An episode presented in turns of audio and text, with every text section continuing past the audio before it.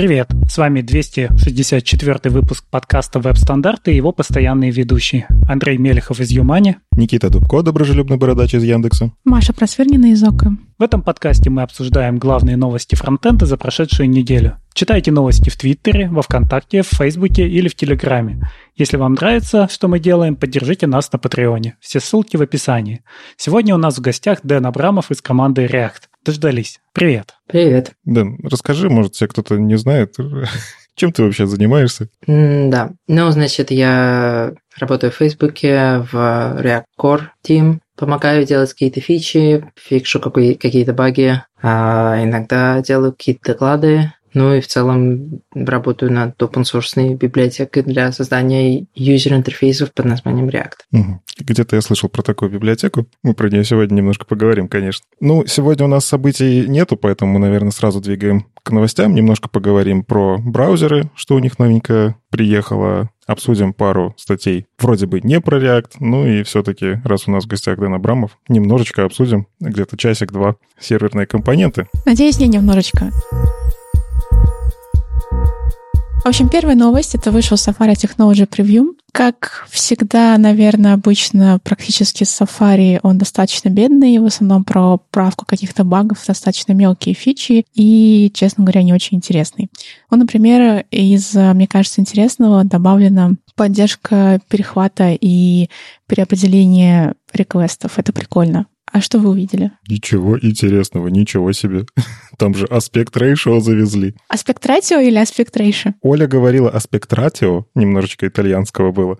По-моему, рейшо. Ну, короче, э, это как раз вот та штука, которая про ленивую загрузку, и когда ты не знаешь э, элемент, сколько будет занимать место, ты можешь указать в CSS аспект ratio, там, не знаю, 16 к 9, например, для всяких YouTube прелоудеров вот этих айфреймов встроенных. Можно сразу указать вместо паддинг хака из известного аспект ratio, и, по идее, браузер зарезервирует вот это самое место, основываясь на каким-то там, например, он знает э, ширину, высоту. А, Это свойство уже было реализовано в Chrome, причем полноценно, и в Firefox с поддержкой атрибутов, то есть атрибуты width height он использует. И вот оно теперь поех... приедет э, в Safari. Ну, понятно, что это Technology Preview, поэтому пока что оно не везде приедет, но штука классная. А я хотел спросить, как часто вы ставите Technology Preview Safari? Никогда. Никогда. А я ставил, потому что на предыдущей версии macOS, пока ее нельзя еще обновить, это единственный способ получить новый Safari. И вот когда уже какие-то глобальные в- вещи завозят со следующей версии macOS, то сначала ты сидишь на Technology Preview, потом уже подъезжает что-то свежее. А так как обновляется все, ну, вот такими большими кусками, то чаще всего это единственный способ получить что-то новое. Так как я люблю Safari на самом деле, то очень часто сижу на Technology Preview, где-то начиная с начала лета, да, когда они появляются уже вот в следующей версии Safari. Наконец-то в подкасте появился человек, который будет за WebKit, а то нас с Вадимом обвиняют, что мы его немножечко гнобим. Симоненко тоже был за Safari. Ну, человек давно не появлялся, а зря, кстати. Дэн, а у тебя Technology Preview стоит? И вообще пользуешься ли ты канареечными версиями или чисто стабильные? Не.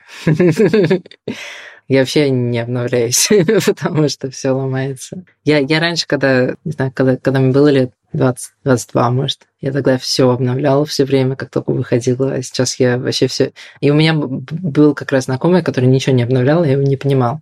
Сейчас мы, например, это у нас... Мы performance review друг на друга пишем, типа такая неделя. И... Ну вот сейчас как раз было плохо, чтобы компьютер полностью полетел, а вот у, моего другого знакомого полностью, ну просто в кирпич превратился, потому что он пытался macOS обновить. Так что я что-то не рискую. Но вообще в Фейсбуке должны любить Safari, как минимум за JavaScript Core, который используется в React Native. Для тех, кто не знает, на Android React Native использует тот же самый JavaScript Core, который используется в Safari на iOS. И таким образом выравнивается поддержка JavaScript в React Native приложениях. На Android заезжает кусочек Safari каждый раз, когда вы ставите React Native приложение. Но мне кажется, там все-таки его не особо любят, поэтому свою, свой JavaScript Hermes уже написали как раз для того, чтобы не иметь этой проблемы. Поэтому есть, есть свой, свой движок. Ну, он пока еще не запустился.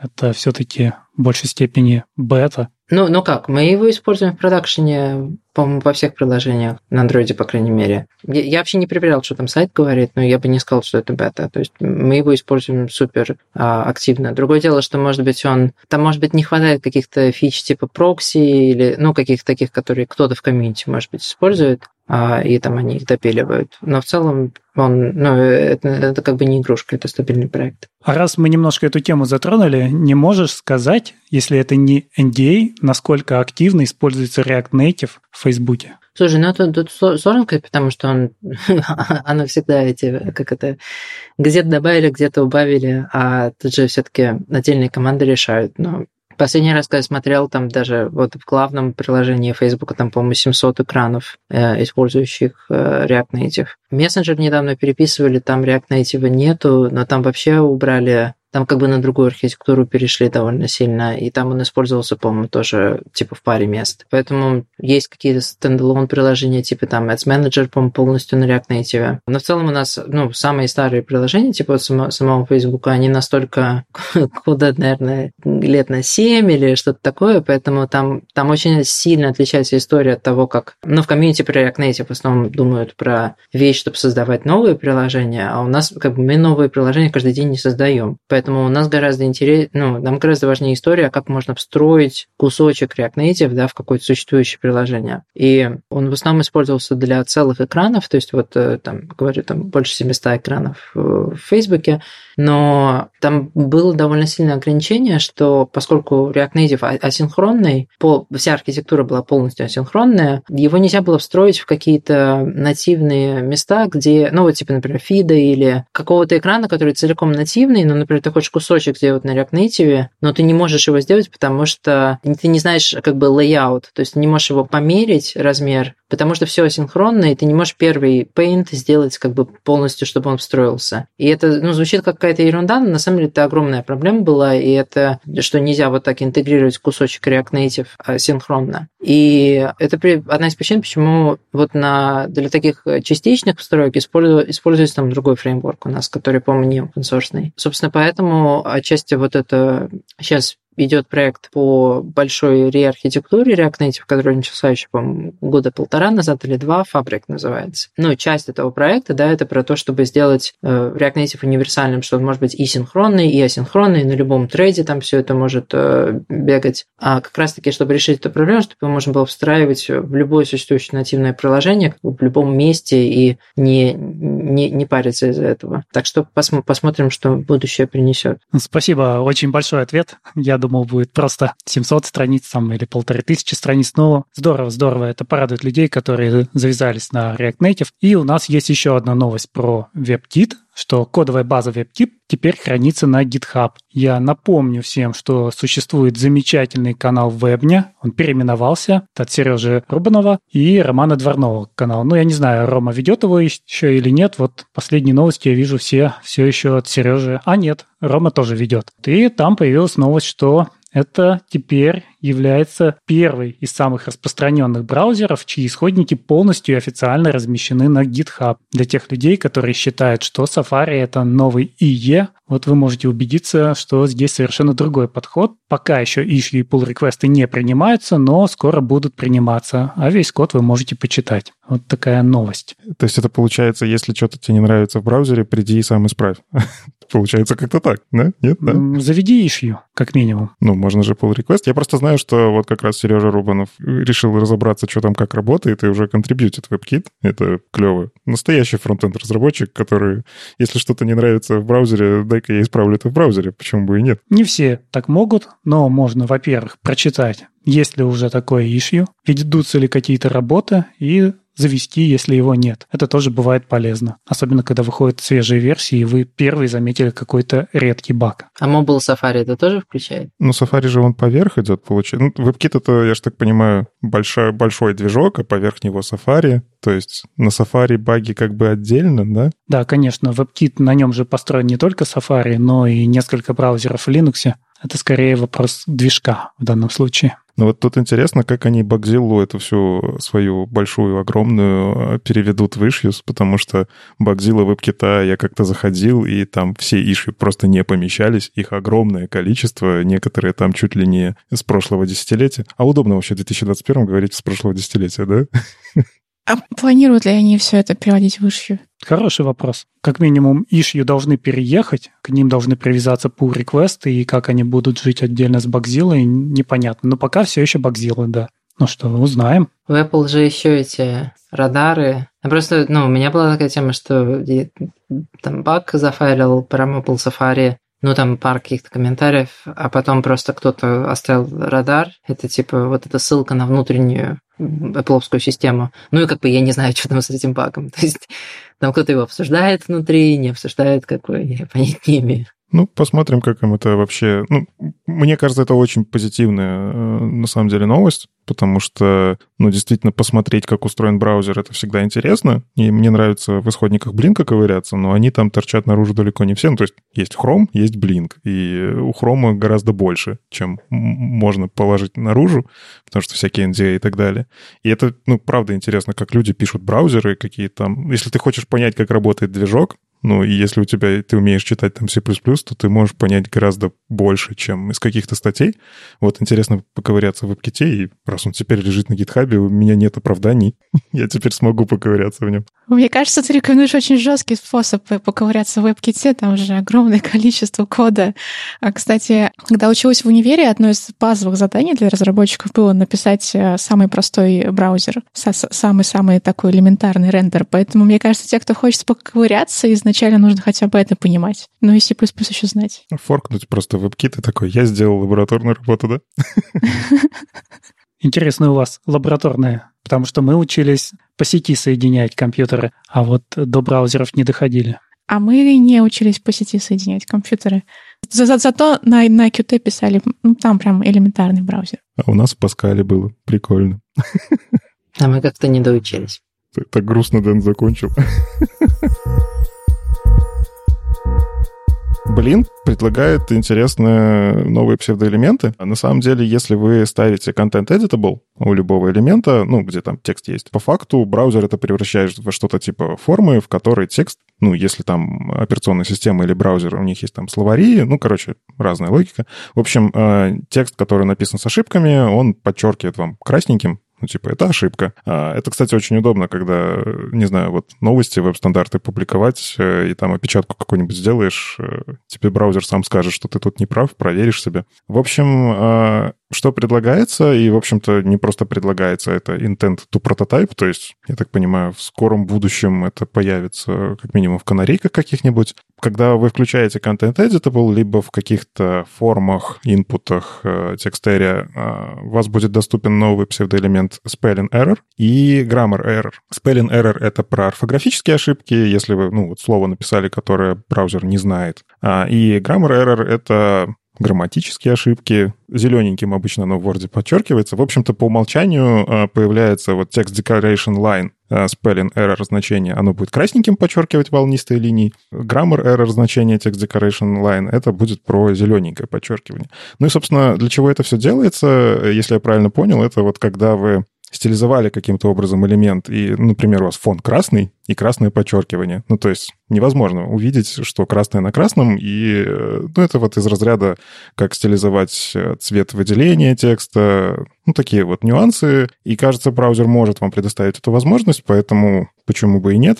И, кстати, в спеке это достаточно давно я посмотрел, ну, в черновиках спецификации и у Text Decoration, и у псевдоселекторов CSS 4 уровня тоже это уже есть. В общем, интересное нововведение. Но вот я сейчас думаю, а куда его можно применить вот реально? Ну вот, я не встречал так часто, но я вот сейчас пример про красный фон и красное подчеркивание как бы привел, а какие еще могут быть случаи, когда я захочу грамматику как-то особо выделять? Мне кажется, когда ты делаешь поле для редактирования текста в админке и хочешь это максимально дешево сделать, не думая над тем, как ты это будешь реализовывать, здесь подчеркивание, Просто возьмешь из коробки готовое решение. Но это же вот как из разряда, знаешь, курсор пальчик нужен или не нужен, вот этот холивар вечный, а нужно ли менять поведение по умолчанию, менять вот эту волнистую линию на какую-то другую. Ну, то есть, если браузер по умолчанию тебе рисует волнистый красный, скорее всего, пользователь, он привык что волнистая красная — это ошибка, которую нужно исправить.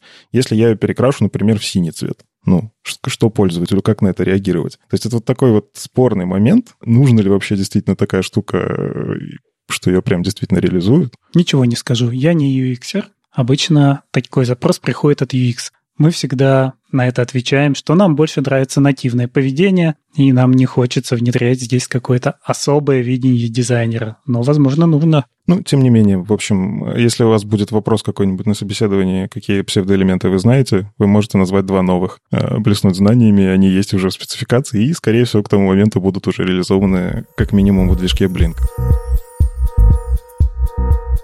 Тут статья интересная вышла с таким размышлением. Михаил Шарналь размышляет вообще, а как э, просто взять и поменять кусочек HTML на страничке? Ну, кажется, задача-то простая, и мы постоянно фронтендеры, чем, чем мы занимаемся. Какой-то HTML на страничке меняем. Иногда целиком. Это называется перезагрузить страницу. В целом, идея такая, что уже столько лет существует веб, не так, чтобы сильно много, но все, это время мы придумываем самые эффективные способы, как этот HTML менять. Э, ну, как бы самый топорный вариант взять и перезагрузить страницу, но это не очень эффективно. А когда-то были популярны фреймсеты. О боже, я даже помню эти сайты, которые на фреймсетах были. Они были клевые. Там по всяческому их оформляли. Ну и, в общем, если вы не знали, вы можете у ссылки в таргет засовывать э, идентификатор фрейма, и на самом деле таким образом можно делать прикольную навигацию, то есть вы кликаете на какую-то ссылку, и в этом фрейме что-то загружается. Но опять же, это по факту загрузка отдельной страницы внутри вашей страницы по ресурсам кажется не очень круто. Так вот, э, Михаил предлагает ну, такую идею. Понятно, что она нигде не реализована, но вот он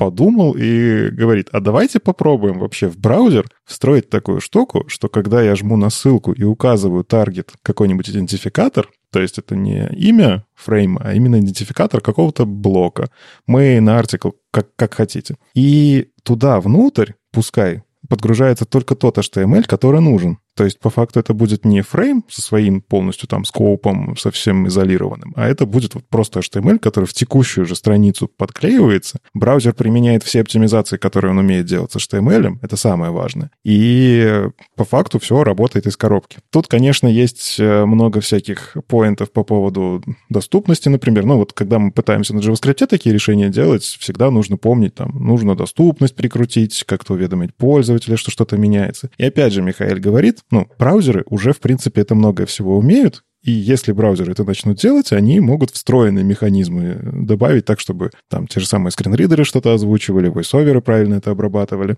Используя текущие существующие уже ивенты, можно по факту использовать всякие before load, loading, load, это ивенты для того, чтобы не только у документа говорить, что он там загрузился, а именно у элемента. То есть внутри элемента происходит загрузка чего-то, loading, и вы можете как-то в JavaScript это обрабатывать. Loaded, вы можете там, не знаю, спиннер убрать внутри этого элемента, например. И всякие такие штуки. Плюс ну, короче, Михаил такой, он решил все сразу зацепить. Он предлагает, а давайте еще и в CSS добавим псевдокласс, который будет говорить, что вот этот элемент, он загружается в данный момент, то есть у него лоадинг. Ну и, например, на чистом CSS спиннер нарисовать, почему бы и нет, пока она там грузится. В целом, короче, такое предложение очень интересное. Он еще затрагивает здесь и э, HTTP заголовки, по идее, можно попробовать заиспользовать. Ну, то есть, чтобы сервер обрабатывал, что вы нажали на ссылку, и эта ссылка, например, хочет загрузить не весь HTML, как страничку, а какой-то кусочек. И чтобы браузер, например,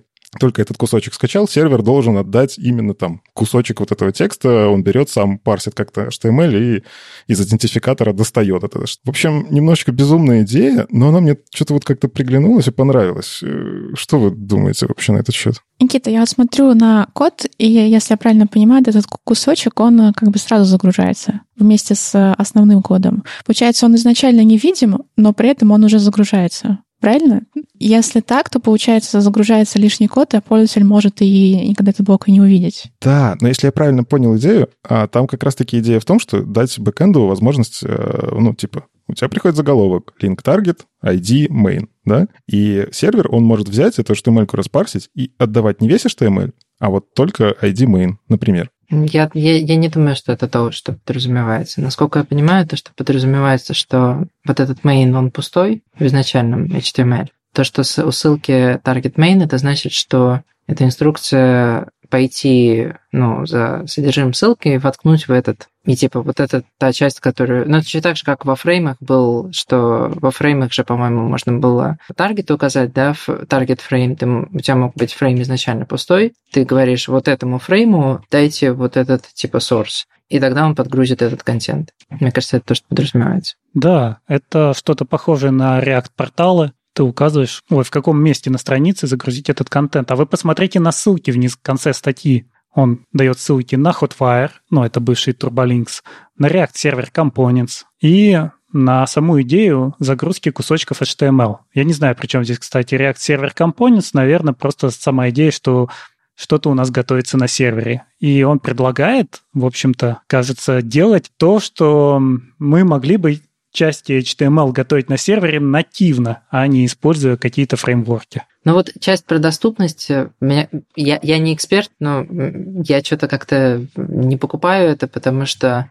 Подожди, так по-русски. Я, а, я, я не, не знаю, не, не уверен, что это правда, потому что только от того, что ты как что-то засунешь как HTML, inner HTML, вместо того, чтобы засовывать это как create element, это никак не меняет характеристики доступности. Я, я не думаю, что браузеры что-то могут специально сделать, что они не могут сделать, когда ты вставляешь там дерево. Поэтому... Мне кажется, тут знаешь история про то, что когда у тебя, например, появляется какой-то поп-ап, то если там делать AAA доступность, то ты должен э, озвучить, что появился какой-то контент, да, да. и дать пользователю возможность перейти в него, да? Да. Когда ты точно так же вставляешь HTML э, по умолчанию JavaScript, ничего же не произойдет. То есть браузер он просто вставит, ну да, да. Пользователь скринридера не узнает, например. А вот здесь можно было бы попробовать какую-то штуку в Aria засунуть, которая делает это как с попапами. То есть сама прокидывает какой-нибудь voiceover, там, сигнал какой-то, event и так далее. Мне кажется, это про это. Может быть, да. А, я, я хотел немножко про связь сервер компонент сказать, потому что там действительно смешно, что там есть связь. а я, я эту статью не читал до этого. Забавно, потому что, ну, это не то, как мы собираемся делать совершенно, но если как бы абстрагироваться и типа на шаг назад отойти, то это, в принципе, как раз то, как мы хотим. Ну, то есть мы когда про роутер разговаривали, типа как routing должен работать server components, в качестве ментальной модели мы как раз говорили про фреймы и про линки, у которых есть target на конкретный фрейм. Ну, потому что если ты пытаешься routing делать не на клиенте, а на сервере, тебе приходится решать как раз те же самые проблемы, которые вот, вот тут описаны. Поэтому а, довольно забавно. То есть как будто бы проблема актуальна. Потому что сколько разных способов есть э, кусочек HTML заменить на другой HTML, и все придумывают что-то новое. А, тут как раз в ссылках указан способ а, Филиппа Уолтона, который я давно уже видел, это не новость, но у человека задача была соточка в Лайтхаусе везде, и по перформансу в том числе. А, это прям целый тренд такой э, у блогеров, которые фронтенд-разработчики. Прикольная статья была в том, что он попытался заиспользовать сервис-воркеры для того, чтобы повторяющиеся части закешировать на страничке и просто их не скачивать.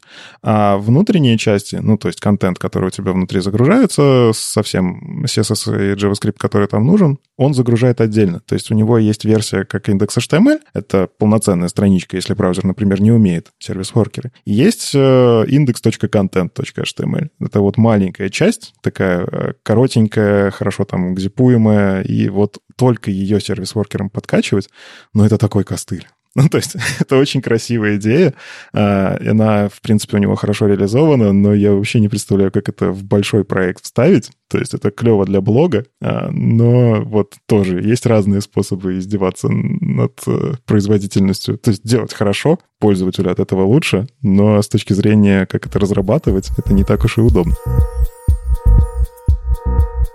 И мне кажется, мы можем вот уже так плавно перейти на нашу основную тему, из-за которой мы здесь собрались. И это, конечно, не то, постигло ли монеточку проклятие второго альбома, а я знаю, что Дэн слушает такое. Вообще внезапно сейчас.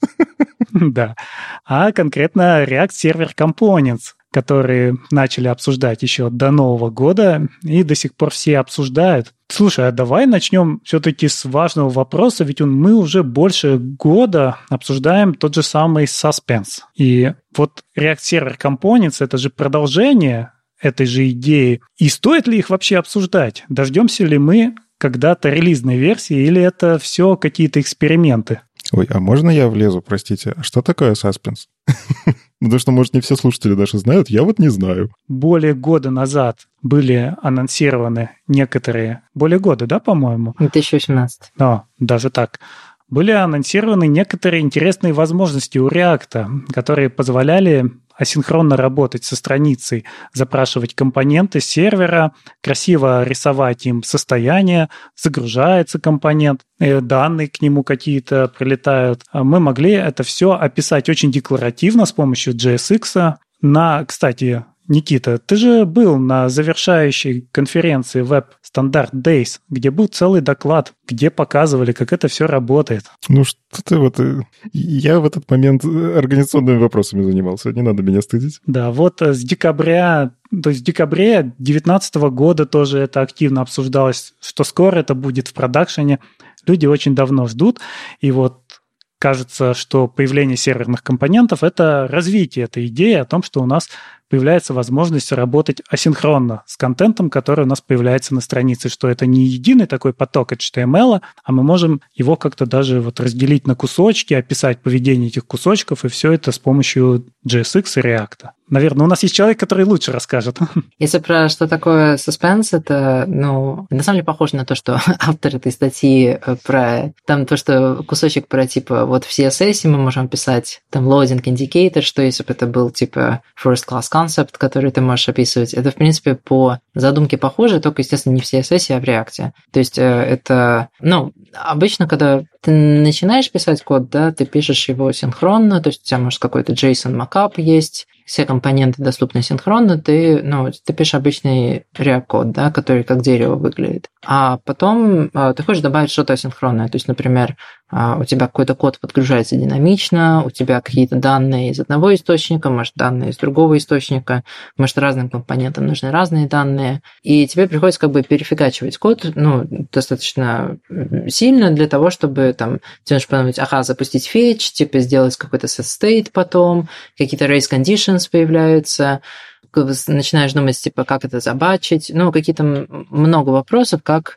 что-то синхронное превратить во что-то асинхронное. А suspense это про то, чтобы... А, а, одна из каких-то главных вещей, которые с точки зрения UX ты делаешь, когда ты добавляешь асинхронность, это ты а, добавляешь какие-то loading-индикаторы, да, то есть какие-то спиннеры, просто там пустой какой-то кусочек. И одна из проблем это то, что есть очень жесткий coupling сейчас, ну, когда ты пишешь просто стандартный код, есть жесткий coupling между местом, где ты фетчишь, местом, где ты показываешь loading-индикатор, и когда ты пытаешься э, что-то оптимизировать, например, ты хочешь... Э, у тебя как бы такой trade есть между тем, что, с одной стороны, неплохо было бы, чтобы можно было компонентам, которые нужны данные, описывать, какие данные им нужны, откуда их взять, поближе к этим компонентам, а не где-то наверху. Потому что тогда лучше там code splitting работает, тогда, э, ну, как-то более maintainable, э, тебе не нужно помнить что вот этот API а, типа использует, э, возвращает что-то для вот этого компонента где-то далеко внизу, и нужно помнить, чтобы типа эта связь не рассыпалась. То есть хочется,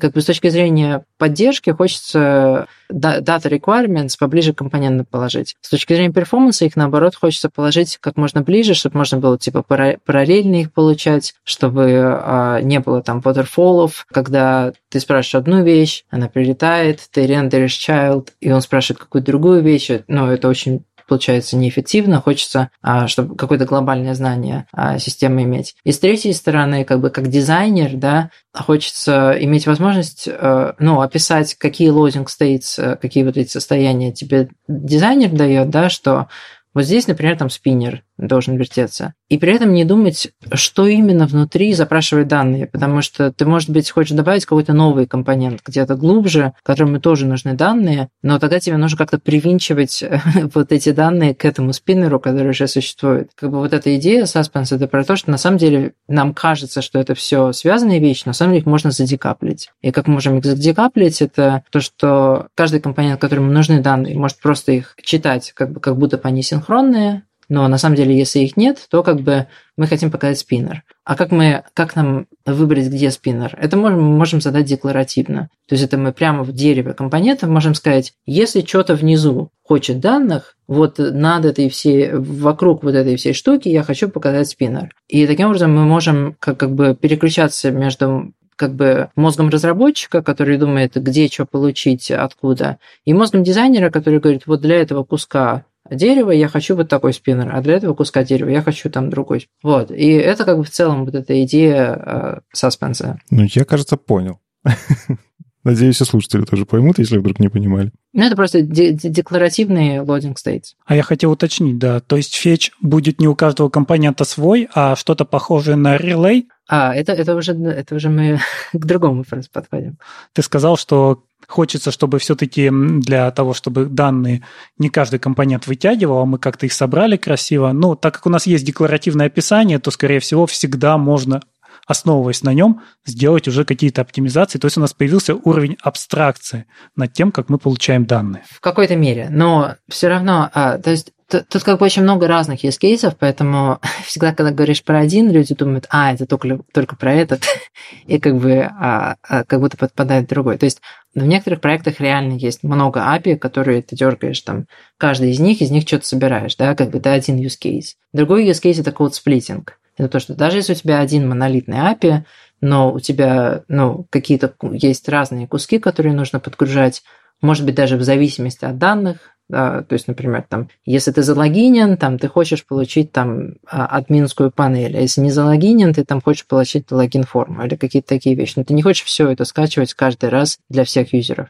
То есть, э, и проблема в том, что сейчас да, на самом деле достаточно трудно хорошо делать код-сплитинг, то есть вот эту подгрузку кода, потому что, опять-таки, ты не можешь просто взять и добавить где-то, ну, легко вот это что-то, что загружается динамически, ну, по крайней мере, если у тебя нет вот такого декларативного механизма, что твои существующие спиннеры уже с этим работают, да, и уже подхватывают что у тебя какой-то реквест полетел, но ты можешь показать, что пока это загружается, там будет какой-то спиннер. Вот, но да, есть такая проблема, что равно, естественно, ты не хочешь там писать 100 компонентов, в каждом из них свой фетч, это неэффективно. И тут уже вопрос, какой у тебя API, да. А один способ решения этой проблемы – это, естественно, все их поднять наверх, и как бы, если у тебя их несколько, то как-то там promise.all, и самому их как-то вниз отправлять обратно. А, но опять-таки это разрушает, ну, мешает декаплингу, да, то, что получается, что верхний слой приложения начинает знать слишком много, раздувается, потому что ему приходится всю эту логику содержать, и тогда твои первые чанки становятся больше. И один способ решения этой проблемы – что-то типа вот relay, который, а, ну, Relay как бы есть компилятор, то есть что такое Relay? Это GraphQL клиент, и работает он таким способом, что он позволяет тебе в каждом компоненте написать, какой типа кусочек GraphQL именно этот компонент ну, э, хочет. И потом есть компилятор, который собирает все эти кусочки в дерево. Поэтому request отсылается только один. То есть нет вот этой, а, нет вот этой водопадной проблемы, когда ты parent идет на сервер, возвращается, потом child идет на сервер, возвращается, и очень медленно страница как бы отображается, а это Relay решает. Ну, естественно, во-первых, не все используют GraphQL, и как бы это окей, а не для всех задач он подходит, в принципе. Опять-таки, как здесь код-сплитинг тоже подвязать, потому что с код-сплитингом тоже есть такая проблема. Многие про него думают как про довольно простую оптимизацию, да, что вот кусочек кода, давайте его под... просто сделаем динамическим, а, будем динамический импорт использовать. Вот в React есть React Lazy, да, это такая штука, чтобы обернуть компонент, чтобы он загружался с code splitting ом. И многие думают, что это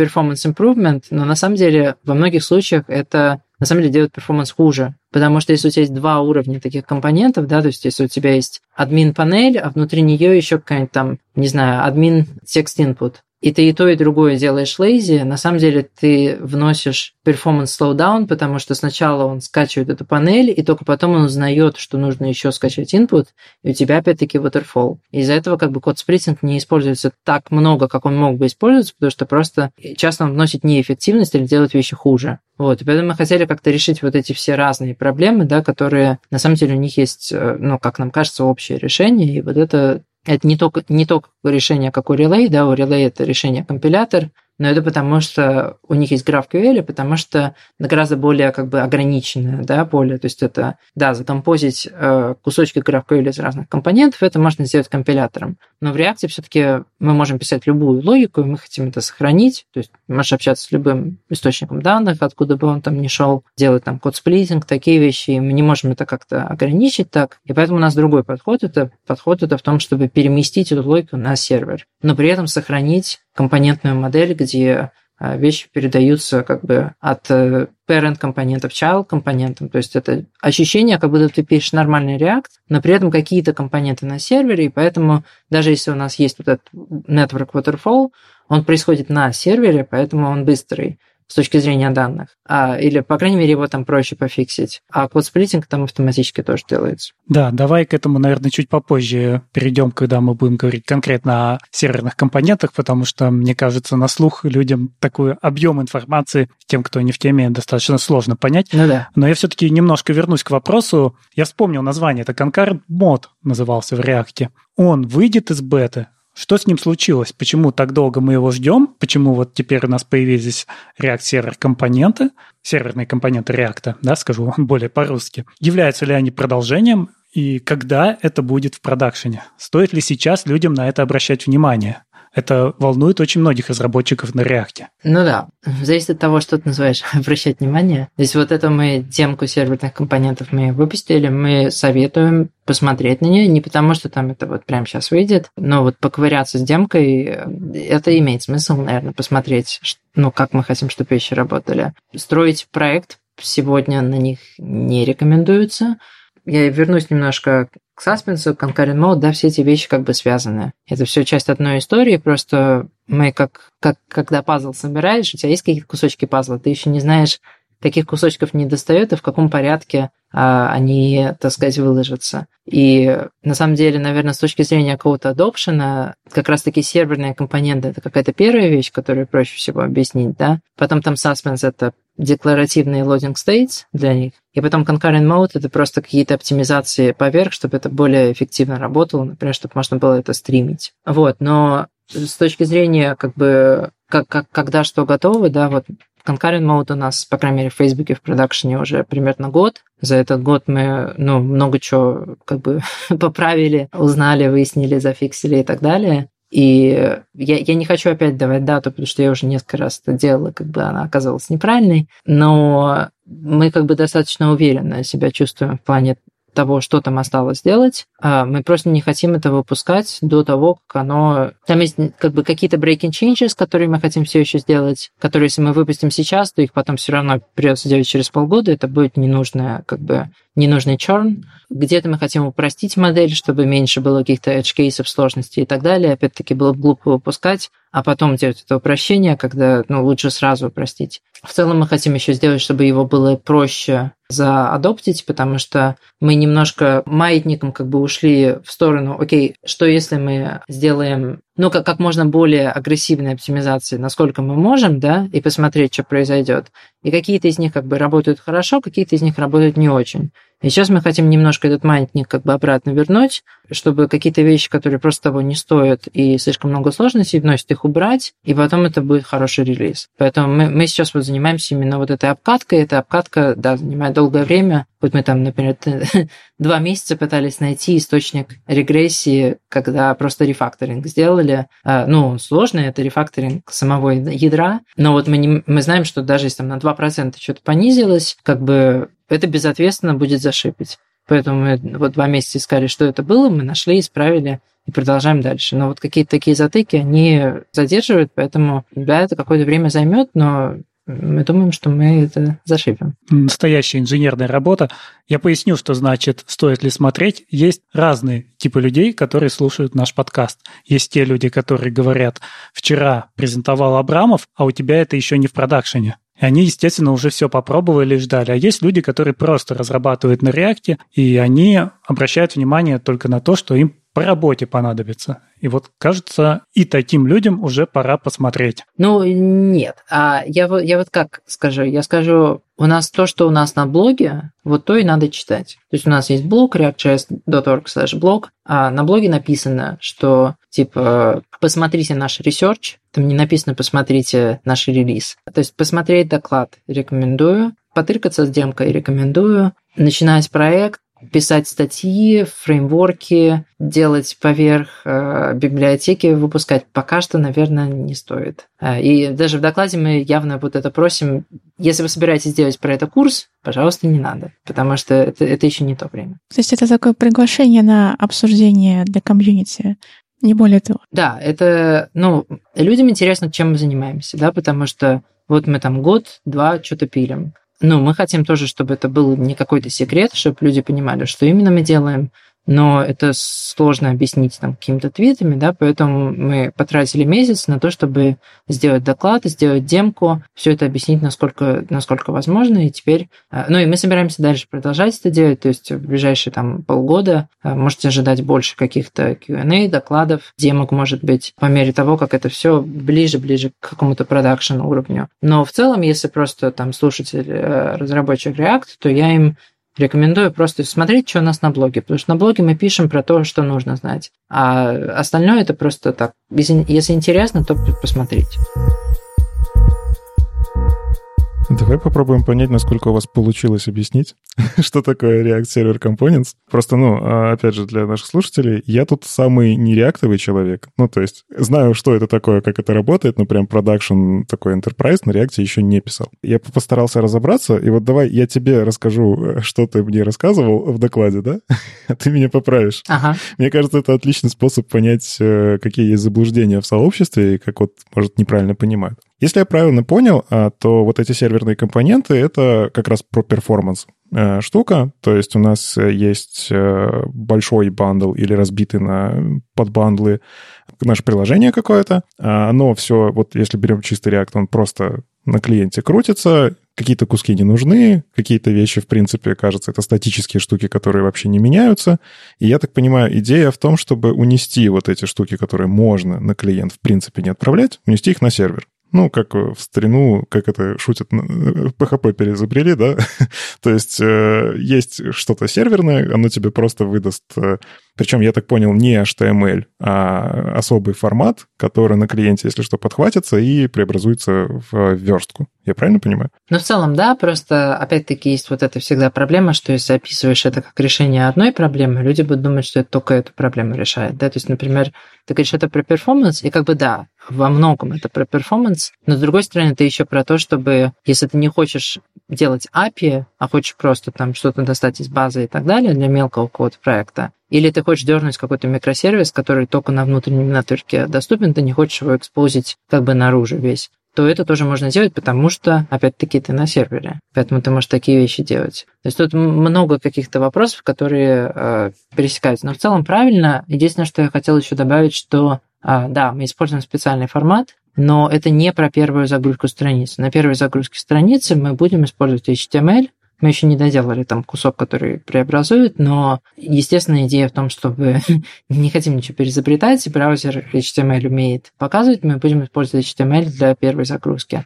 Но для последующих апдейтов, как раз-таки, вот если ты ну, по приложению что-то переходишь между экранами и так далее, мы используем свой формат, потому что он позволяет нам не терять состояние внутри. Если ты просто заменяешь inner HTML, у тебя убирается фокус, selection, любые инпуты, все это грохается. А мы хотим это сохранять, поэтому мы используем свой формат. Ага, то есть получается, я, опять же, а, серверный компонент, он что-то там выполняет, выдает вот этот особый формат, передает его, более богатый формат, чем HTML, передает его на клиент, и клиент каким-то магическим образом разруливает так, чтобы какие-то вещи перезагрузить, какие-то вещи обновить, но при этом общее состояние приложения не грохать, чтобы оно осталось работало. Так? Ну, тут, тут с точки зрения как бы того, что ты пишешь серверный компонент, ты про этот формат никак не думаешь, для тебя это просто обычный JSX. То есть тут ни, никак, ничего особенного. Угу. С точки зрения как бы магии, я, я бы не сказал, что это магия, это просто...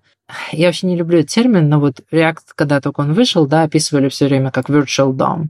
То есть какая-то структура данных, которая как бы энкодит дом, но в легкой форме. Но вот можно подумать, что это вот эта структура просто сериализует. То есть сервер отдает virtual DOM, клиент он прибегает, клиент знает, что с ним делать, потому что это то, что React все эти годы делал. То есть тут нет, нет какой-то особенной Магия — это тот же Virtual Tom. Окей. Дальше получается, мы должны как-то разделить компоненты, какие чисто клиентские, какие чисто серверные, и, я так понимаю, гибридные, это которые и то, и то. Ой, мы, мы не используем слово гибридное, не знаю, откуда оно появилось. Дело в том, что у нас в ранней терминологии действительно было слово hybrid, и нам ужасно оно не нравилось, потому что гибрид это значит... Гибрид это две, две вещи, как бы смерженные в одно. Угу. А тут скорее вопрос про что одна вещь используется в двух местах. И да, мы это называем shared, то есть это общие или... Вот я не знаю, как по-русски сказать, но точно не гибридные. Не объединение множества пересечения, да. Пересечения. Да, я то же самое хотел сказать.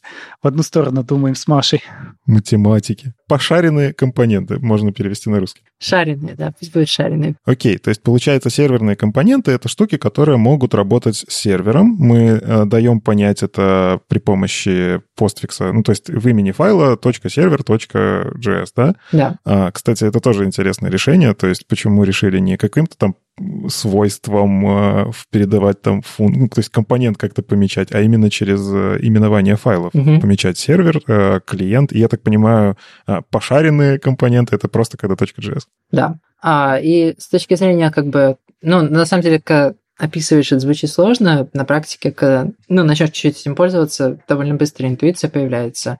То есть, как бы с точки зрения автора компонента, ты даже не думаешь про то, там, как он будет использоваться, а скорее ты думаешь, какие фичи тебе нужны, да? И просто если тебе нужны серверные фичи, то есть, например, ты хочешь поговорить с базой данных, там, ну, вместо того, чтобы с каким-то ORM, да, например, то тогда это как бы ты используешь сервер. И значит, поэтому ты должен пометить компонент как серверный, потому что он только на сервере работает. С другой стороны, если ты, например, используешь какие-то фичи, которые только клиентские, ну, как вот, по сути, хуки, да, то есть там useState, useEffect, это вещи, которые по определению они могут работать только на клиенте, потому что это то, где как бы стейт находится, то тогда тебе нужно пометить, что я использую как бы клиентские фичи, поэтому ты используешь .client. А если у тебя нет ни того, ни другого ограничения, ты ничего не указываешь. И тогда получается, что этот компонент можно и там, и там использовать. Мгм. То есть, получается, серверные компоненты, они stateful? Нет, наоборот. То есть клиентские компоненты, они stateful, потому что ну, они могут использовать state, эффекты. Это обычные все Мгм. компоненты, которые мы сегодня пишем, можно считать, что это все клиентские компоненты, да? А серверные компоненты – это которые могут там с ORM общаться или с какими-то микросервисами на, э, на сервере. То есть это те, которые на клиент вообще не прилетают, ты не платишь за их как бы bundle size ни копейки. Э, Это вот вещи, которые только на сервере. А пошаренные – это просто те, которые можно и там, и там использовать, потому что у них нет ну, каких-то конкретных ограничений. Это ну вот мы думаем, что большинство на самом деле компонентов в приложениях будут на практике пошаренные, потому что, а, ну, часто пишешь компонентом какой-нибудь там danger button, который просто рендерит button с color red, да, и может какая-то кастомная, э, кастомная штука. То есть компонент, про который просто берут какие-то пропсы и просто отдают какое-то дерево. Вот это типичный шерт, потому что там нет ни стейта, ничего, это, это, это просто какая-то трансформация. Мгм. А скажи, мы не можем сказать, что мы немножко возвращаемся к старой к старому именованию, когда у нас были умные и глупые компоненты, и вот глупые компоненты — это и есть те самые shared компоненты, потому что у них ничего такого и нет. Это просто верстка.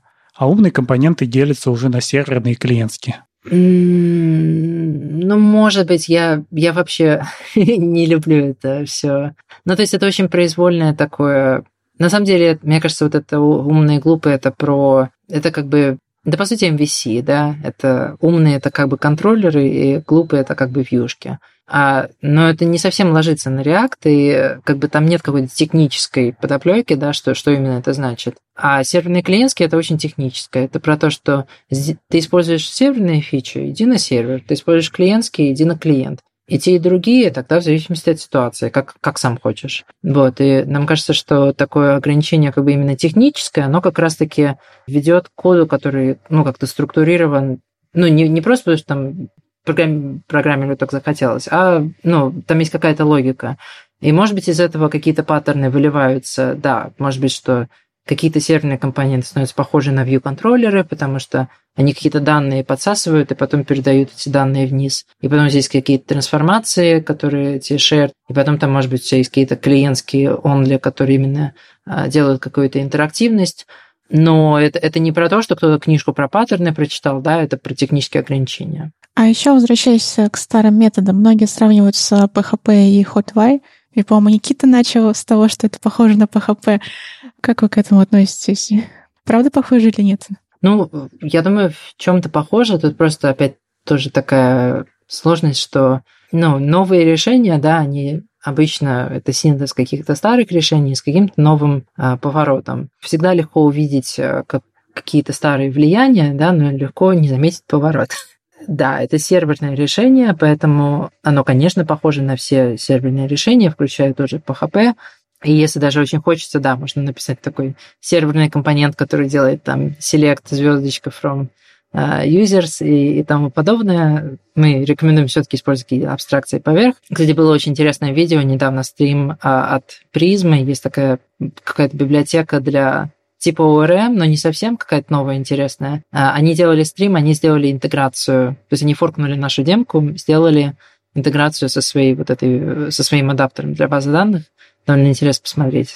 Я, я ссылку в конце дам. Но возвращаясь к вопросу, а, похоже тем, что у тебя те же возможности, да, то есть можно поговорить с базой данных, можно дернуть внутренний микросервис, не нужно думать про то, что ты добавляешь компоненты, и у тебя прибавляется bundle size, можно использовать какую-то библиотеку, не париться, что она тяжелая, потому что она на сервере, как бы nobody cares. Но, с другой стороны, не похоже некоторыми вот именно возможностями, да, то есть если ты думаешь про PHP, обычно ты думаешь про первый рендер, да, то есть про то, как страница рендерится, и все, она улетела.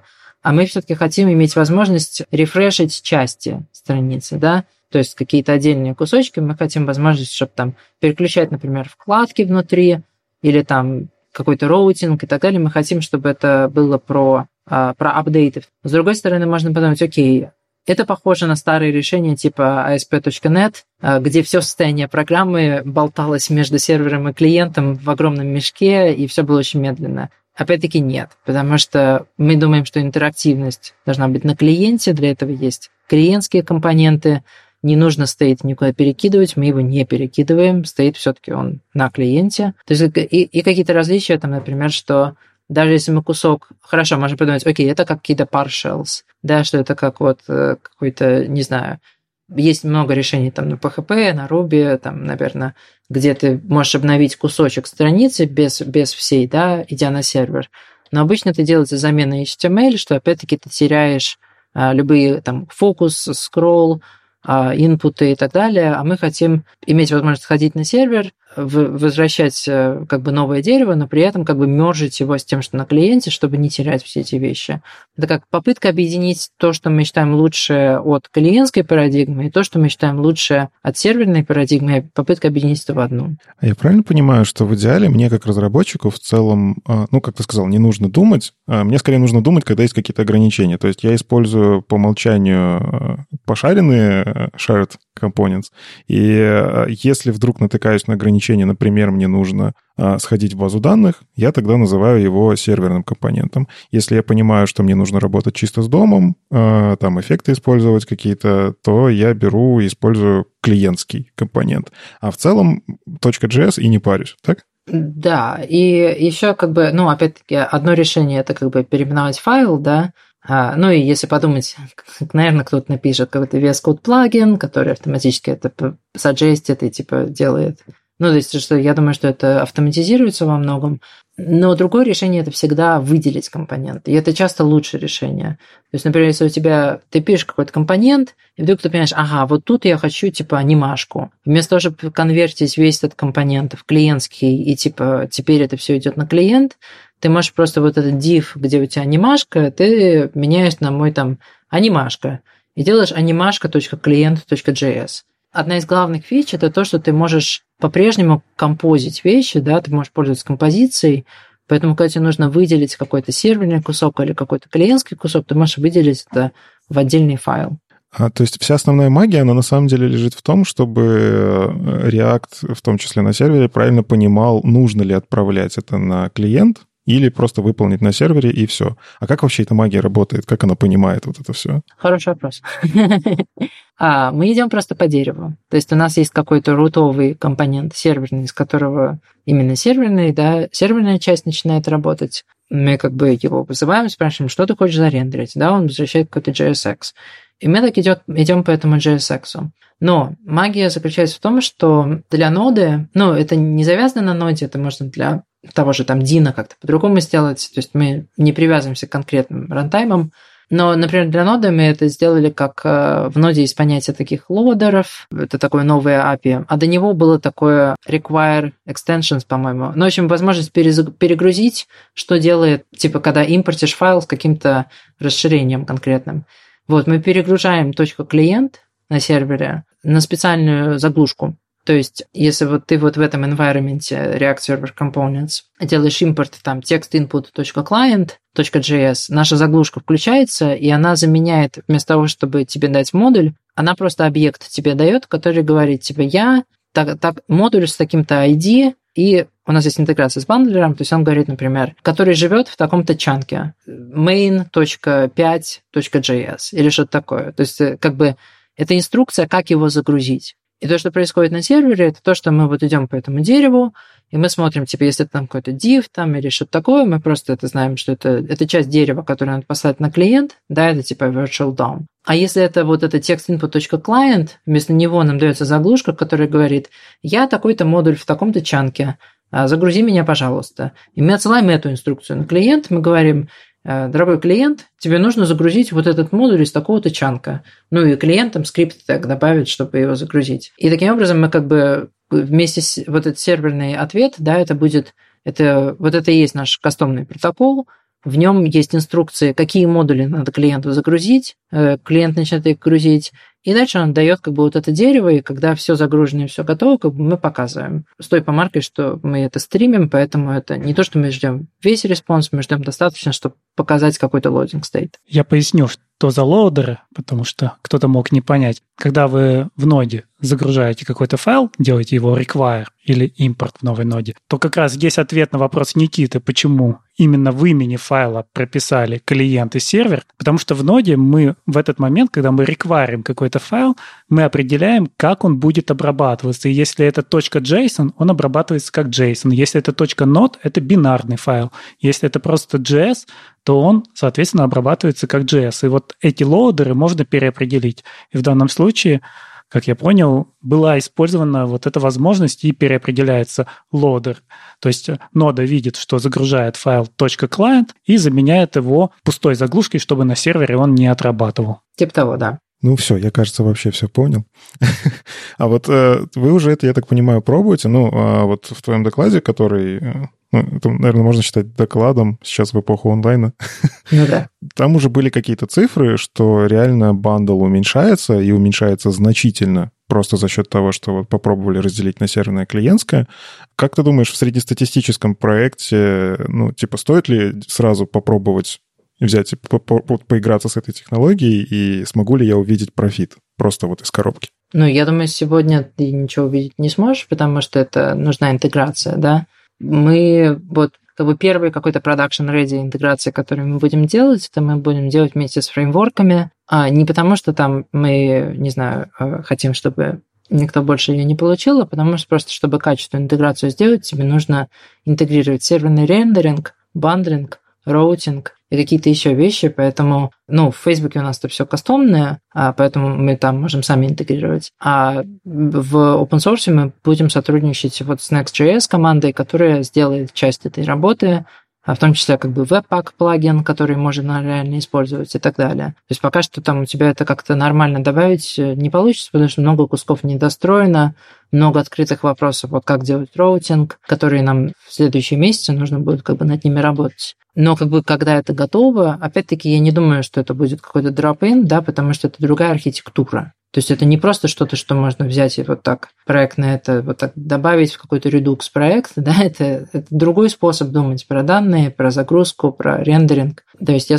я думаю, что если какой-то инкрементальный adoption, да, то есть первые, первая фаза какая-то, может быть, вот там в Next.js или в Gatsby или там в каких-то других фреймворках появится это как opt-in, и можно будет, например, какие-то из страниц перевести на этот подход, да, но не то, что там я думаю, что самый простой какой-то способ, да, это именно как разобрать компоненты на части, да, которые у тебя есть, но потом вот часть, там, где ты делаешь дата фетчинг, поменять, да, вот на сервер components и потом как-то пересобрать. Но вот про, про то, как именно мы это будем делать, пока, еще не совсем понятно, какая migration story, это посмотрим. Но в Facebook мы пока что используем это для а, одной, типа, одна страница на там маленький сабсет юзеров очень, ну, проверять, что это реально работает. И мы используем скрипты, которые автоматически конвертят компоненты. То есть у нас есть э, как бы код-мод, который смотрит, типа, пользуешься ли ты хуками какими-то, пользуешься ли ты, мы это потом за open source, пользуешься ли ты там какими-то другими фичами. И в зависимости от этого они переименовывают файлы,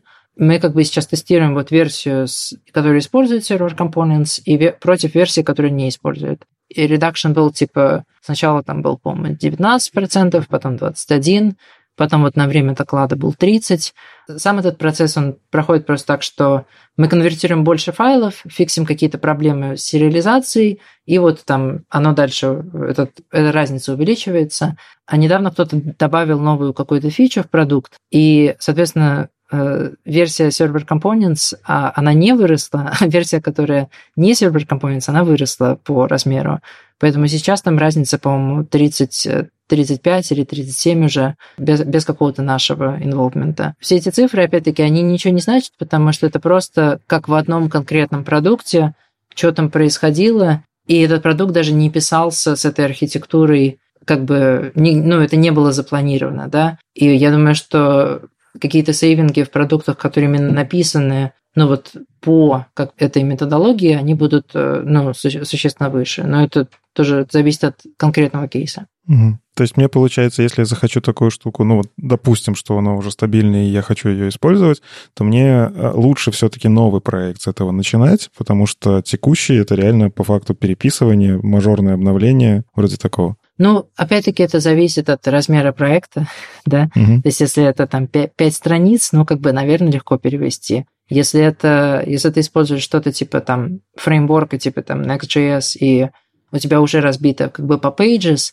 наверное, можно будет page by page переводить, если хочешь, да, то есть всегда, ну, можно всегда думать, опять-таки вопрос, что ты называешь перевести, да, потому что ты можешь просто все текущее дерево сделать клиентским, и добавить там какой-то один серверный компонент, и потом начать их добавлять постепенно, да, то есть это вопрос между тем, там, хочешь ли ты начать это использовать, или ты хочешь полностью идиоматично все перевести как можно больше, да, я думаю, там ответы будут разные. А, я думаю, какой-то инкрементальный путь будет, потому что, ну, мы сами используем инкрементальный путь, да, мы только часть маленькую часть проекта перевели. Угу. А, но как именно он будет выглядеть, я пока не могу ответить, потому что ну, мы сейчас занимаемся фундаментом вот этим, а не еще не миграциями. Я думаю, что вот как раз-таки фреймворки будут в основном заняты решением миграции.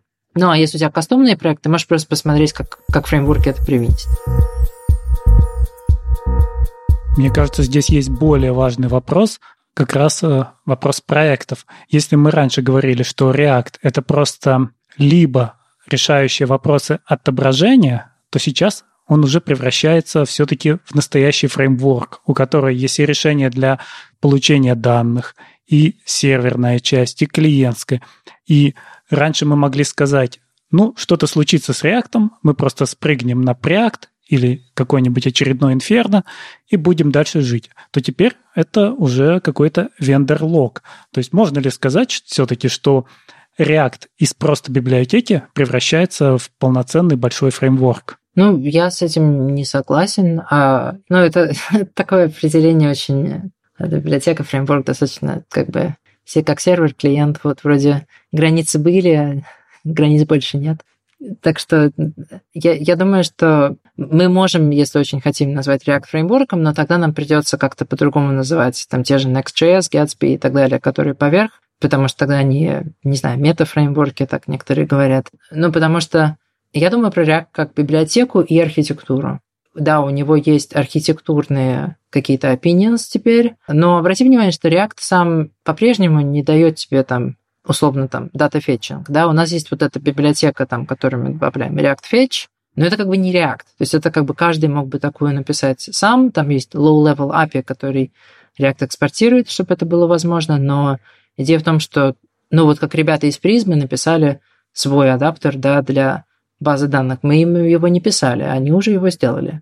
И то же самое с э, вот этой интеграцией с бандлером или с нодой, да, это, это не внутри самого реакта. Это у нас вот есть интеграционный пакет для э, ноды и для веб-пака. Но если у тебя там Dino или если у тебя там э, Parcel, это как бы все можно сделать можно как бы обернуть по-другому. А, и как раз-таки все эти вещи вместе соединяет фреймворк, да, вот как Next.js или Gatsby или там Remix или кто, кто будет это интегрировать. Поэтому я все равно думаю, что React сам по себе не совсем фреймворк. Он может быть, вот то, что ты говоришь про логин, как бы, я думаю, это fair point, но а, то же самое можно было сказать про React в 2013, когда там не было никаких проектов и Inferno. Но нам кажется, что сама идея она работает, и что мы увидим больше решений, которые реализуют похожую идею. А, и ну, тогда будет как-то больше вариантов.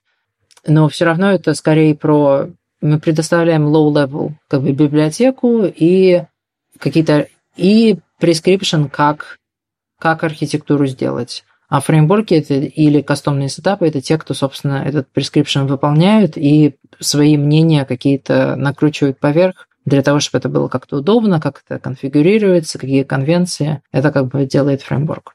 Как ты думаешь, тот же самый Preact, сможет ли он поддержать это все? Потому что одно дело это поддержать Create Element, а другое дело вот уже полноценную клиент-серверную архитектуру реализовать. Да, ну, я сомневаюсь, конечно, что с их констрейнтом, где они хотят, чтобы этот код весь умещался там на одной страничке, если ты откроешь это как если открыть source Preact, там сделать zoom out, zoom out, то он там поместится.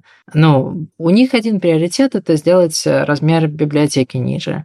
Я ничего не имею против этого, да, но это если ты как бы построишь график, как приложение растет, и вот типа сделаешь приложение с React, приложение с Preact, то это как бы будет просто разница, график чуть-чуть опустился, да, но это никак не меняет форму графика. Мы хотим изменить форму графика, мы хотим, чтобы можно было добавлять фичи, делать эксперименты, какие-то библиотеки дергать, и чтобы это все было то, что не должно идти клиент, не шло на клиент. Чтобы это по мере разработки приложения, чтобы э, эта кривая не продолжала агрессивно расти вверх. И чтобы там, где можно было сплитить, оно автоматически сплитилось без того, чтобы там девелопер прыгал через какие-то специальные вещи.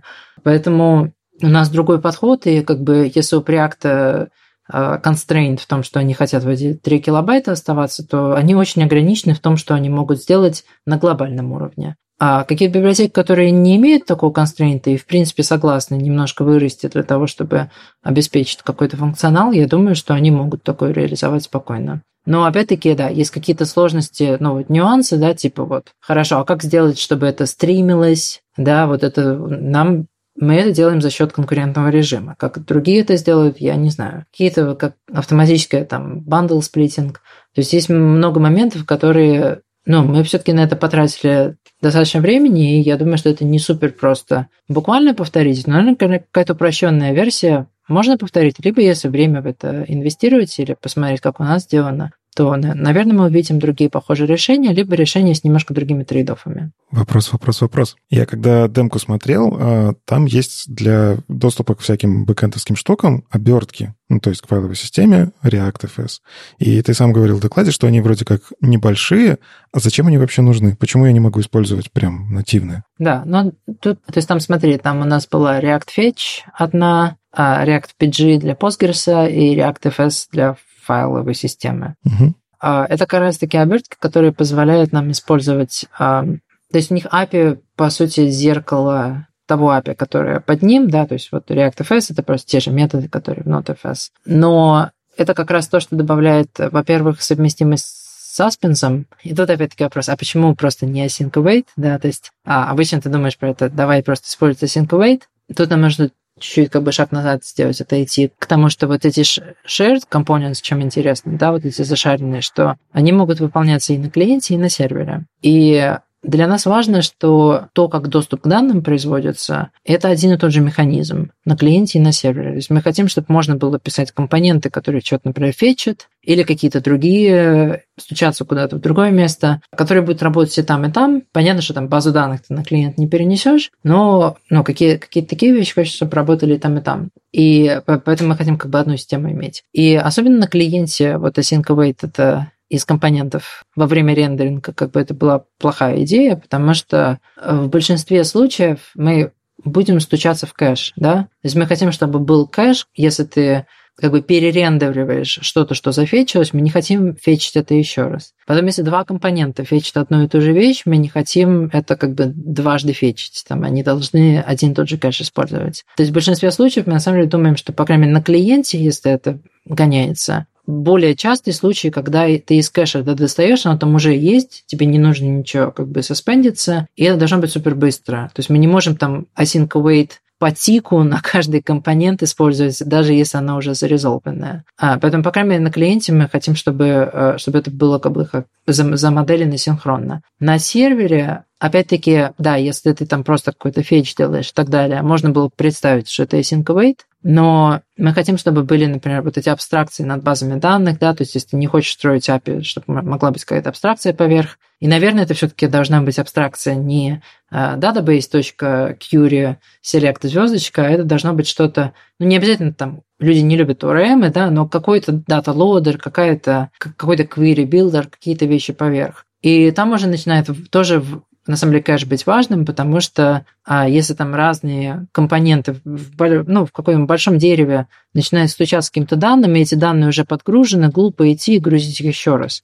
И хочется синхронно достать из этого кэша. И поэтому этот кэш, как бы это важная часть всей модели, это что мы в первую очередь думаем про, когда ты что-то читаешь, ты читаешь это из кэша, а если этого нет в кэше, тогда оно подгружается. И поэтому вот этот слой мы хотим иметь всегда, что есть возможность как бы достать что-то из кэша. Поэтому такая архитектура. Все, теперь понял. Спасибо. А вы не боитесь все-таки, если мы немножко вернемся к теме того, что это похоже на PHP, что люди действительно сейчас снова все плохие практики из PHP потащат? Вместо того, чтобы организовывать репозитории, да, там, датамаперы с, с ORM разбираться, а вот так и начнут писать действительно достать через звездочку всех пользователей, бросить это на клиент. Ведь здесь возникает вопрос того, что разработчики, которые сейчас пишут на React, это все-таки фронтенд, программисты, которые привыкли работать с клиентом, а тут они попадают на сервер. И, возможно, им не хватит для этого даже каких-то скиллов. Вот они API-то изучат, как это работает, а здесь же надо узнать намного больше и начать быть чуть-чуть бэкэндерами. Мы очень любим эту тему. Должен ли фронтендер понимать, как писать бэкэнд. И вот вы снова тоже, кажется, немножко загоняете фронтендеров на бэкэнд, и им придется это все изучать, или нет? У меня просто такая ассоциация возникла. Мне, знаешь, как раньше, когда там был Netscape навигаторы, тоже были, ну, условно фронтендеры, они только верстали. А потом появились, э, появился сложный JavaScript, появился SPA и так далее, и можно было задать вопрос, типа, а вы не боитесь, что фронтендеры, которые только верстали и не умели программировать, внезапно должны программировать, не будет ли все плохо? Ну, то есть, мне кажется, что это такой немножко странный вопрос.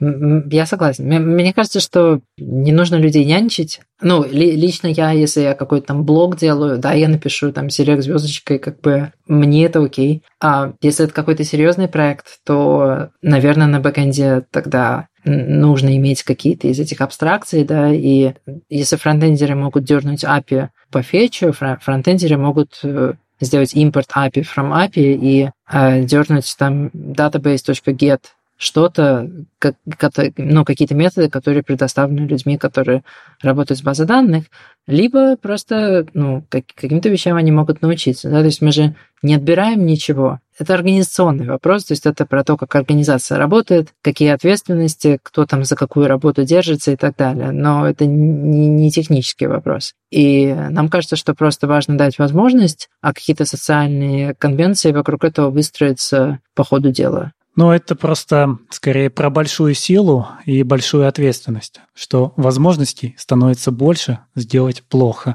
Если мы берем GraphQL, у нас есть хотя бы абстракция, и с той стороны мы можем со стороны бэкэнда все-таки прикрыться. Или если мы работаем с настоящим API, у нас тоже есть API, через которое запрашивают. Здесь получается максимум возможностей сделать плохо. Не, ну ты, ты же все равно как бы в проекте можешь запретить общение не через API, да, то есть сервера тоже можно API дергать, а сервера тоже можно какие-то абстракции использовать. То есть это просто про, ну, что ты команде разрешаешь, что ты команде запрещаешь, мне кажется. В Фейсбуке мы GraphQL на сервере используем, то есть вот наши серверные компоненты, они дергают GraphQL. Просто в Андрее говорит техлит, который боится, что может все стать плохо. Это, кажется, можно тоже потом, когда это уже войдет в моду, и все начнут так писать, появятся и линтеры всевозможные, и можно будет как-то это... Я почти уверенный, плагины вокруг этого, вот как Дэн говорил, там VS Code, стопудово какой-нибудь плагин появится, который это все будет предотвращать. Ну, в общем, это все решаемо, но я соглашусь, теперь на собеседованиях нужно больше будет отвечать вопросах, потому что раньше только про клиент нужно было рассказывать, а теперь еще, возможно, будут задать. А вот если серверный компонент. Так что спасибо, Дэн, теперь собеседование станут сложнее. Ну, не знаю. Ну, то есть это же не сложнее, чем это было в 2005 Если там вопросы были, как в Е5 что-нибудь сверстать интересненькое, то да, просто такие аналы истории. Ну, ну, просто смешно, что у нас, был, ну, как бы вот так все отклонилось, что, э, типа, раньше веб-разработчики могли все это делать, потом как-то мы специализировали, что нет, мы только общаемся с API, ну, и сейчас мы возвращаемся, что хочешь общайся с API, а хочешь делай так. То есть, ну, это, это, это как бы не новое, это так и было. Мы снова становимся веб-мастерами. Да. Только вместо FTP SSH. Ну и, наверное, частый вопрос, не является ли это очередным перерождением сервер-сайт рендеринга. Вроде бы и там у нас рендерится на сервере, и здесь у нас рендерится на сервере. И с другой стороны, вдруг оказывается, как вот я читаю, оказывается, почему-то нельзя здесь отрендерить на сервере HTML, и нам понадобится поставить еще одно приложение, которое сделает нам все-таки HTML. Вот давай как-то здесь людям на место в голове все вернем, что за что отвечает. Сколько же нам надо приложений, чтобы у нас запустилось приложение, использующее серверные компоненты, обладающее серверным рендерингом все-таки. И где же у нас тут счастье наступит? Ну да, ну то есть разница основная в том, что ну, то есть это, это не противоположные вещи, это как бы дополняющие друг друга вещи. То есть серверные компоненты можно использовать без серверного рендеринга. Серверный рендеринг можно использовать без серверных компонентов. Звучит это достаточно confusing. Мы даже думаем, что, может быть, нам нужно начать серверный рендеринг называться как-то по-другому, там, рендеринг в HTML или что-то такое, чтобы немножко эти концепции развести. А, ну вот я сейчас буду называть серверный рендеринг SSR, чтобы быстро, да, а серверные компоненты – серверные компоненты. Основная разница в том, что ну, SSR – это, во-первых, это только про первый рендер, да, то есть, по крайней мере, в React-приложениях, как правило, а, если ты делаешь SSR, это значит, что а, ты просто делаешь, это как такой снапшот, как бы страницы в ее изначальном состоянии, без какой-то интерактивности, посылаешь это на клиент, клиент это быстро показывает, но ты нифига там не можешь делать, потому что она абсолютно не интерактивная. И потом ты ждешь, когда загрузятся вот эти все скрипты. В этих скриптах будут все компоненты которые у тебя есть в приложении, поэтому ты просто опять скачиваешь этот код, который ты только что гонял на сервере, ты опять его скачиваешь на клиент, он еще раз гоняется, чтобы приоттачиться к этому HTML, и теперь у тебя уже интерактивное приложение. Это то, как серверный рендеринг традиционный работает в реакции, и как бы он все равно, ну, он полезный, да, потому что он позволяет показать что-то быстрее, но ты показываешь как бы мертвый снапшот, который ничего не делает. И ты все равно скачиваешь весь этот код перед тем, как ты хоть что-то можешь сделать на странице. И потом все. То есть как бы как только клиент заработал, а, как бы роль серверного рендера пропадает, да, то есть ты опять к нему не стучишься. А серверные компоненты – это вот эта парадигма, где, во-первых, она работает на последующей навигации, то есть это не только про первый рендер, это и про, когда ты там переключаешь вкладки или там роутишься или что-то еще, это все равно будет стучаться на сервер, а, потому что обычно, как правило, тебе все равно нужно подгрузить какие-то данные, поэтому если уж ты на сервер пошел, так почему бы там еще какой-то код не, не погонять? И разница в том, что серверные компоненты вообще не скачиваются на клиент. То есть нам не нужно делать вот это, что мы, мы это прогнали на сервере, скачали, и еще раз прогнали. То есть серверные компоненты, они только на сервере отдают уже результат на клиент. Но, естественно, в идеале хочется, чтобы использовать и то, и другое, да, потому что у каждого подхода есть сильные стороны. То есть, как мы это... Сейчас этого в демке нет, но как мы это представляем интеграцию, это то, что в начале у тебя начинает стримиться поток HTML, самого обычного HTML, поэтому мы показываем как можно скорее что-то, а, причем Теперь это будет стрим, то есть он будет именно по мере того, как э, вещи прогружаются, будет он обновляться. Мы начинаем загружать при этом какие-то скрипты, которые именно клиентские компоненты, то есть серверные компоненты нам скачивать не надо, это именно клиентские прогружаются. А, и потом, когда уже приложение стало интерактивным, да, ты можешь там что-то делать, у тебя какой-то стейт есть, но если начинаешь там типа на другой роут пойти или там что-то открыть, что требует сервера, да, сходить на сервер, то как бы React ходит на сервер, и оттуда возвращается вот это дерево, сгенеренное серверными компонентами, плюс инструкции загрузить дополнительные клиентские компоненты, если нужно. И получается такая вот как бы картина, где ты думаешь про приложение как про такую цельную, как бы одно дерево, да, где части клиентские, части серверные, а мы подгружаем все настолько рано, насколько возможно. И не скачиваем то, что не нужно. Может ли так получиться, что в итоге из серверных компонентов начнут делать сервер-сайт рендеринг? Ну, то есть, кажется, ты взял как-то большой глобальный root, написал его серверно. Я не знаю, я так фантазирую. Сейчас просто сервер-сайт рендеринг, это, я, я считаю, что это такой костыль. Ну да. Ну, то есть мы пытаемся на сервере клиентское приложение превратить вот в строку, что уж тут. Да. И эту строку передаем на клиент. Можно ли из вот этого вот формата, который генерит сервер-компонент, тоже получить строку? По факту же на клиенте оно так и потом и развернется. Ну, то есть именно в этом, ну, это то, что мы хотим сделать, вот этот стриминг HTML рендерер, это то, что, по сути, это это клиент для серверных компонентов, который лежит на сервере, отдает HTML на клиент. То есть это как если ты вот эти, как э, на диаграммах бокса нарисуешь, да, то есть есть вот клиент, есть типа серверные компоненты, а посередине есть вот этот бокс, который для первого рендера как бы их а, транслирует в HTML. Только мы не хотим это просто в строку, мы хотим это, чтобы это был поток. То есть поток вот этого нашего формата заходит в него, и поток HTML из него выбрасывается, так что мы показываем что-то как можно раньше. То есть нам нужна такая sequence -диаграмма,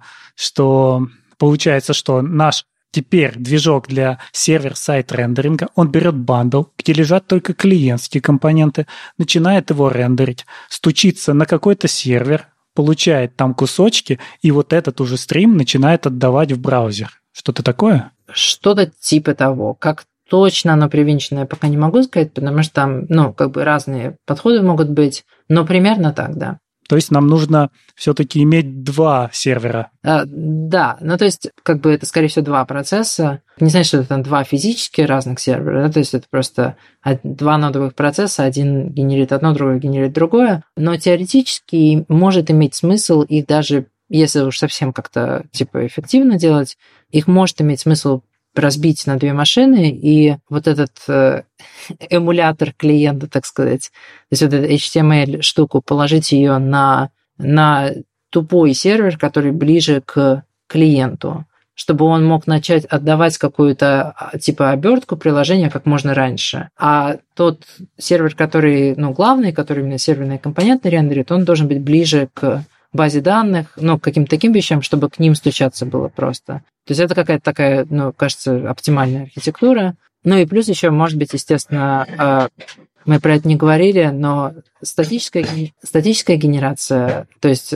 когда мы а, серверные компоненты во время билда просто прогоняем и генерим HTML. Мне кажется, мы здесь уже просто взорвали мозг слушателям, и здесь нужна, наверное, какая-то статья или демка для именно объяснение того, а как же теперь server-side рендеринг будет работать и почему он знает о клиентских компонентах, а есть серверные компоненты, которые к server-side рендерингу не относятся. Может быть, кто-то напишет. Это, поэтому мы говорим, это то, что делает фреймворк. То есть это не то, что мы хотим людям про это думать, это именно функция фреймворка, это сделать автоматически. Что же, на этой замечательной ноте мы будем закругляться, а людям дадим целую неделю для того, чтобы они могли просто переварить и, возможно, послушать это раза два или три чтобы у них в голове все стало на места. Ну, конечно же, будут доклады. Я думаю, кто-то тоже сделает демки, потому что это очень благодатная почта для того, чтобы сейчас сделать доклад и показать, как оно работает. Слушатели точно найдутся. Так что мотайте на ус, для вас это способ сделать хороший доклад. С вами был 264 выпуск подкаста «Веб-стандарты» и его постоянные ведущие Андрей Мельхов из Юмани. Никита Дубко, доброжелюбный бородач из Яндекса. Маша Просвиргина из ОКО. Сегодня у нас в гостях был Дэн Абрамов. Спасибо. Спасибо, что пригласили. Слушайте нас в любом приложении для подкастов, на YouTube, во Вконтакте. И не забывайте ставить оценки и писать отзывы. Это поможет нам продолжать. Если вам нравится, что мы делаем, поддержите нас на Патреоне. Все ссылки в описании. Услышимся на следующей неделе. Пока. Пока. Пока. Пока.